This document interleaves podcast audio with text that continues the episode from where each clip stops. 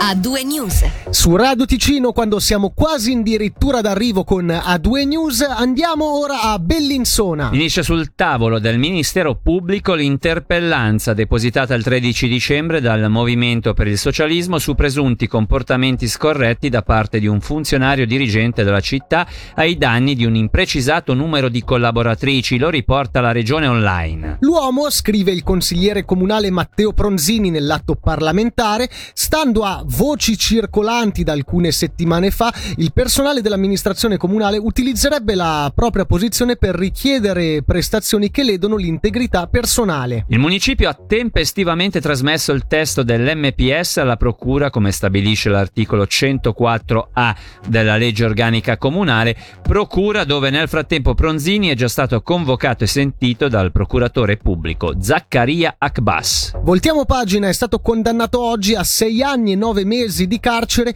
l'operatore finanziario luganese finito a processo alle assise criminali a Lugano con l'accusa di essere coinvolto da, da una, in una maxi truffa da 80 milioni di franchi, soldi sottratti a oltre 70 clienti che avevano affidato i loro averi a lui e al suo complice che verrà processato separatamente. Avendo l'imputato già trascorso in prigione 4 anni e 7 mesi, riporta la RSI, e avendo quindi già scontato due terzi della pena, sarà il giudice giudice dei provvedimenti coercitivi a decidere entro tre mesi se confermare la sospensione della pena, pena residua. Nel frattempo il 49enne è stato scarcerato, prosciolto invece l'assicuratore italiano che aveva proposto un investimento rivelatosi truffaldino a una fondazione italiana. Per la Corte non vi è infatti prova che sapesse che fine faceva il denaro. Restiamo sulla cronaca giudiziaria. Accusato di aggressione e sequestro di persona un 25enne del Bellinsonese comparso stamattina alla sbarra per l'episodio avvenuto il 2 dicembre 2020 nel suo appartamento in Piazza del Sole.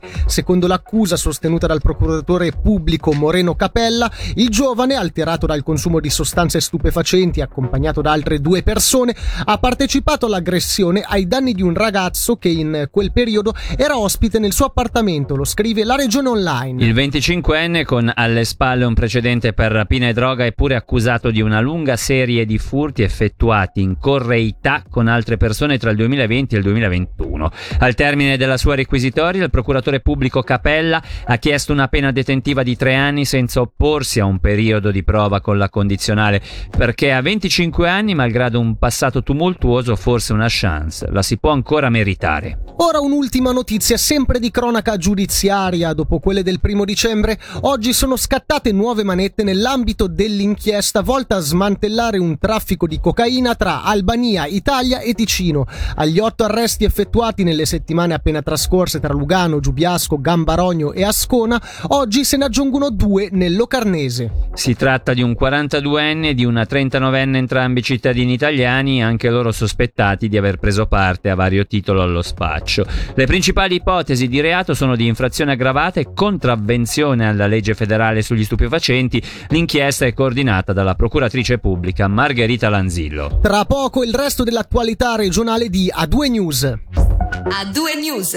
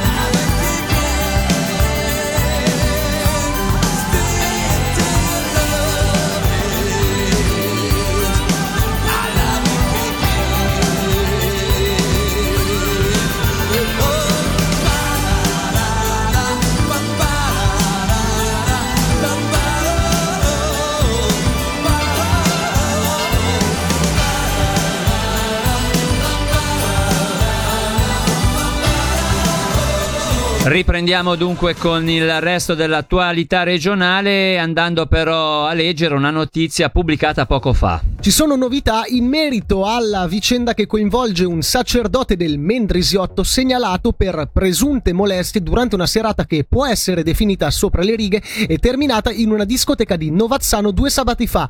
Nei confronti del Don, infatti, scrive il Corriere del Ticino, è stata sporta denuncia. Ora il resto delle notizie qui ad A2 News di caratura regionale. Cominciamo con il governo ticinese che oggi ha approvato il messaggio sulla nuova organizzazione delle autorità di protezione. Dopo una consultazione che ha coinvolto cantone, comuni e oltre 200 attori interessati, l'obiettivo è migliorare la risposta dello Stato nella tutela delle fasce più fragili della popolazione, vale a dire anziani e giovani in situazioni di difficoltà. Attualmente la competenza è esercitata dalle 16 autorità di protezione con un'organizzazione amministrativa comunale e intercomunale, mentre l'intenzione è di trasferirla a livello cantonale per un onere a carico del cantone di circa 19,6 milioni di franchi. Verranno create quattro preture di protezione distribuite sul territorio. Dopo la discussione del messaggio in Parlamento, la riforma delle ARP passerà sotto il voto popolare che modificherà la Costituzione cantonale. Su come saranno organizzate queste quattro preture, sentiamo la direttrice della divisione della giustizia Frida Andreotti. Avremmo quattro preture di protezione, sedi principali sul territorio, verosimilmente nei centri principali del cantone, e avremo quindi delle sezioni delle preture di protezione presenti sul territorio cantonale. Non sappiamo oggi ancora dove, queste saranno delle discussioni che verranno intraprese già a partire dal prossimo anno con i comuni. Il collegio giudicante, come oggi, è di tre persone, formato quindi da un pretore di protezione rispettivamente un pretore aggiunto. Cos'è la differenza? Il pretore di protezione tra i vari compiti è quello di gestire il funzionamento e l'organizzazione della pretura di protezione. Il pretore aggiunto, come oggi, ha la sua funzione di magistrato giudicante, ma si occupa di gestire i casi assieme unitamente ai membri specialisti che sono, saranno di formazione psicologica e pedagogica rispettivamente il lavoro sociale. L'ottica futura sarà poi forse quella di ampliare anche il gremio all'ambito medico, viste le problematiche che toccano i cittadini. Il collegio giudicante a tre persone verrà nominato dal Parlamento. Questo cosa significa? Imporrà che il Consiglio della Magistratura, che già oggi vigila sui magistrati, vigilerà anche sui magistrati delle preture di protezione. Il Consiglio di Fondazione per l'Istituto di Ricerca in Biomedicina ha nominato quattro nuovi membri nel Consiglio Scientifico dell'Istituto affiliato all'USI. Si tratta di personalità accademiche di primo piano, tra cui Charles M. Rice, premio Nobel per la medicina nel 2020, per la scoperta del virus dell'epatite C. Andiamo a Locarno dove il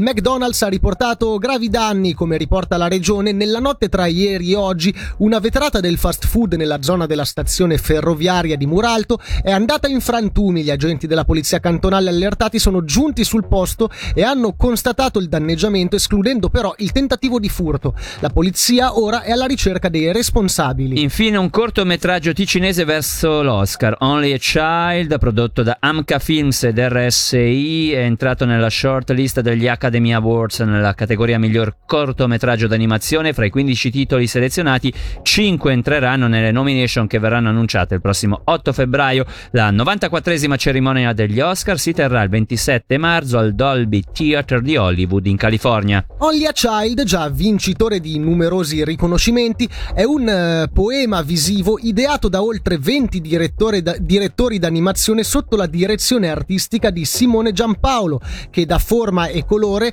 all'accu- all'accurato appello sul futuro del pianeta lanciato nel 1992 dalla dodicenne Severn Suzuki al vertice ONU di Rio. E all'alba delle 19 termina dunque questa puntata di A2 News su Radio Ticino. Esatto, una puntata come ogni giorno possiamo dirlo, ri- dirlo ricca di notizie, avvenimenti e novità. E caratterizzata soprattutto ancora dalla pandemia, purtroppo. E anche dalla grande musica di Radio Ticino, direi. Per stasera quindi ci salutiamo da Michele Sedini e da Davide Maggiori, oltre che da Riccardo Medri in regia, l'augurio di una buona serata. A due news. Grande musica, grandi successi.